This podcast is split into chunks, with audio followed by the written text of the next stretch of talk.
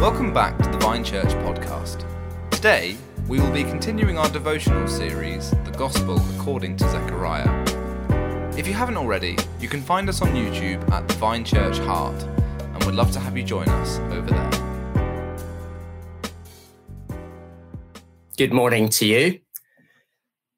We will pray a bit later on for uh, Sue Britton's uh, dad uh, and uh, for one another as well as we start on this uh, sweltering hot day again um, here in England. But I'm going to read Zechariah chapter 9 and verses 1 to 8. I think it's a fascinating passage. Uh, bear with me because it will become relevant as we read through and as we go through it, okay?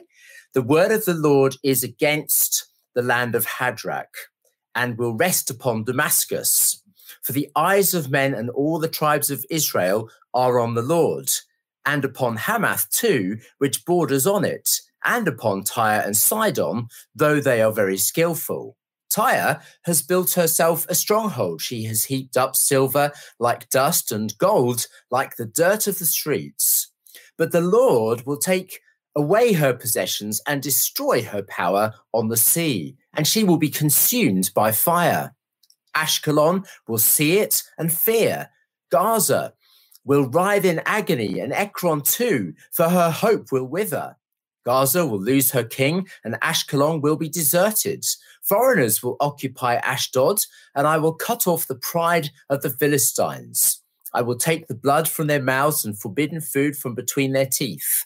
Those who are left will belong to our gods and become leaders in Judah, and Ekron will be like the Jebusites. But I will defend my house against marauding forces. Never again will an oppressor overrun my people, for now I am keeping watch. Now, I don't know if you've ever been up a mountain and uh, perhaps looked at uh, from the top of a mountain. You see kind of ranges in front of you, ranges in the foreground, and then another range of mountains further back, and it all kind of gets concertinaed into one. And yet you can see further and further distant ranges going out from where you are.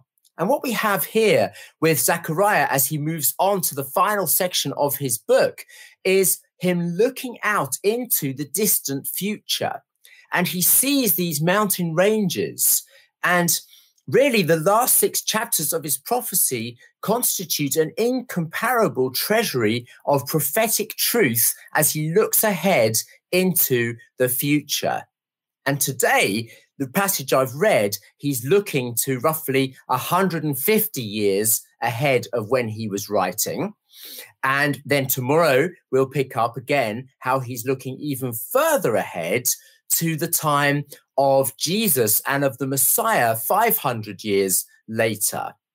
So today let's look at his prophecies about this period that's going to take place about 150 years after he writes. He's writing in about 500 BC, and the events are going to unfold in about 333 BC. Okay. And it's described as an oracle, an oracle or a burden. It was something that was heavy on God's heart. When God does bring judgment, which is partly what this passage is about, it's a heavy thing for him that he's going to bring judgments through his word against the people who have been God's uh, God's people's enemies, who have oppressed God's people for many centuries. And in the NIV footnote, it reads, The eye of the Lord is on all mankind as well as on the tribes of Israel. And I think that's the right interpretation. God is watching. God is watching the nations. God sees everything. God is sovereign over all of the nations as well as over his people. And so, what we read here is this kind of description of a march from the north God marching from the north down the coast, down to the entrance of Judah and Jerusalem, through city after city, heading down and, and um, uh, defeating one city after another. And so we read of him starting in Hadrach, which is probably a word describing Persia in the north. From Hadrach down Hamath, which is today a city called Hama near Aleppo, and then down to Tyre, a mighty city that we'll come back to, and Sidon. And then carrying on down to the towns of Philistia or modern day Palestine, the towns of Ashkelon, Gaza, Ekron, and Ashdod. And so there's this description of God's marching down through uh, the from the north. And as I say, that was written in about 500 BC by Zechariah. And amazingly, it is fulfilled in 333 BC in a very, very specific and accurate way.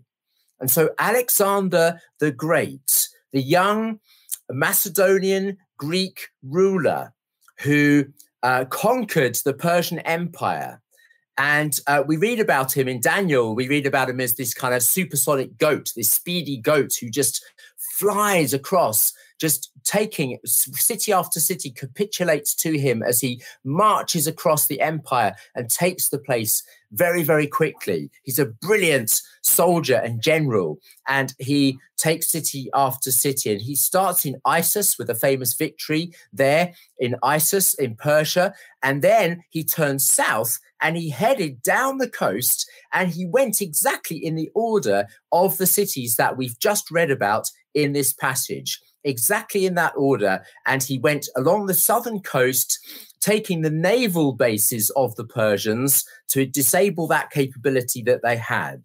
And we see the sovereignty of God here. God knew what was going to happen 150 years later, and it is predicted precisely and exactly. God knows everything. God knows what's going to happen in your life and in my life. Now, we focus on one particular place, which is described as Tyre. And Tyre is a place of great skill. It tells us here it's a place that is a stronghold and it is very rich with silver and gold. Now, Tyre is, was in fact a fascinating city.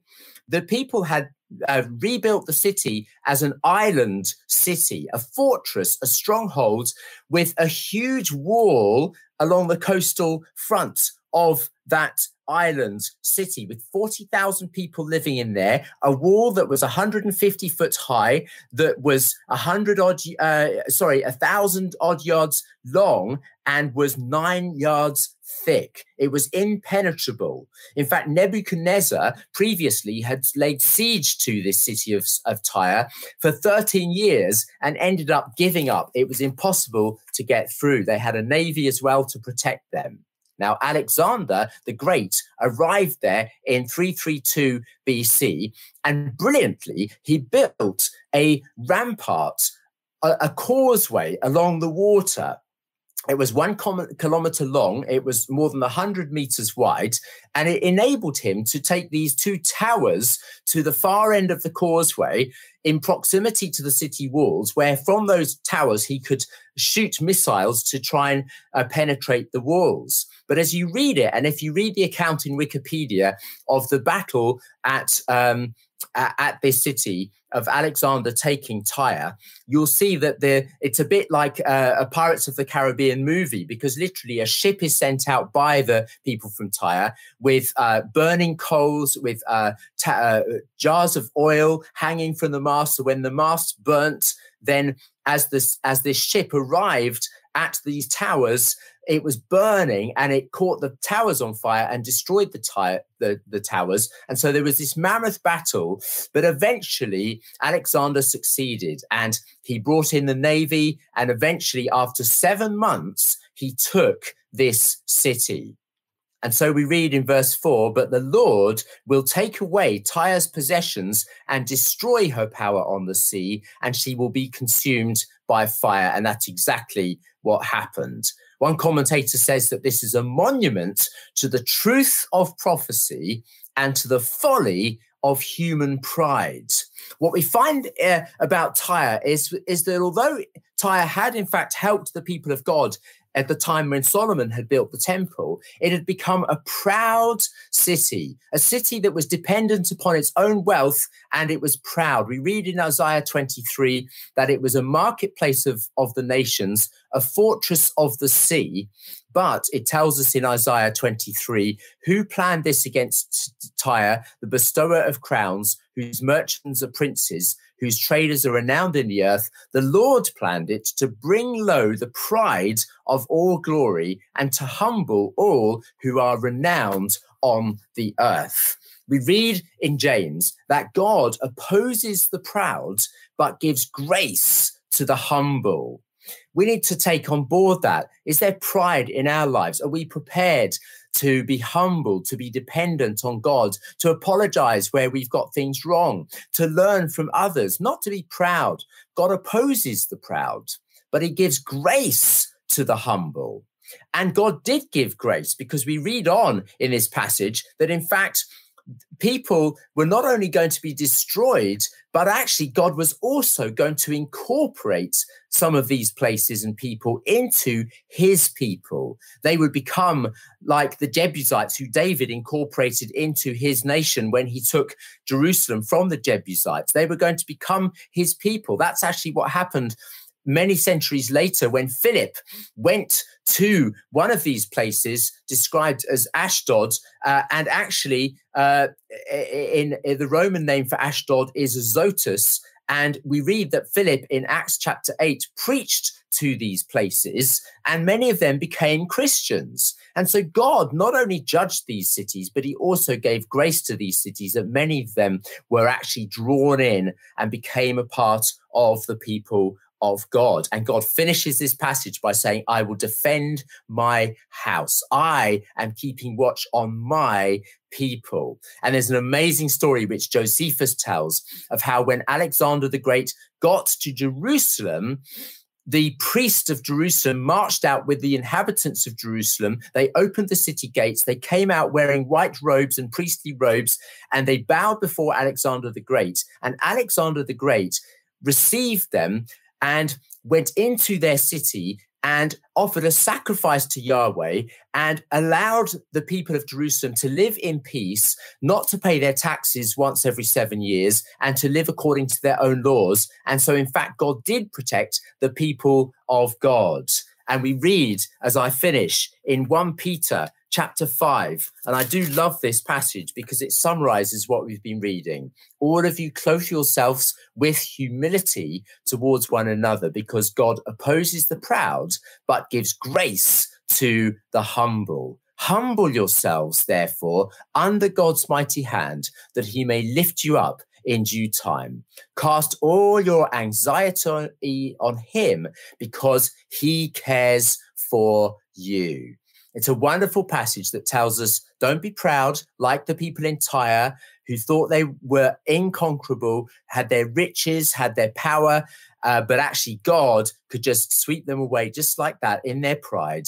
Be humble, like the people of God became eventually humble, and God lifted them up. God protected them. God will lift you up as you cast your anxiety on Him, as you come in humility to Him. Let's just do that right now. Lord, we do humble ourselves before you. Lord, we pray that you would be with us, that you would help us. We pray for Sue Britton. We pray for her father, that you would protect him, give him peace. Lord, keep him out of pain. Uh, Lord, give the doctors skill. We pray, restore him, Lord. We do ask you for that and for Sue's mum as well, that you would be with her and with Sue, Lord. Give her peace. Father, we pray, thank you that we can cast all our anxiety on you. We don't have to be proud. We can be dependent on you. We can trust you. You're sovereign over everything. You're sovereign over the little things of our lives as well as the big things of history. You're sovereign over all. You know the future. You know everything. You know what's going to happen.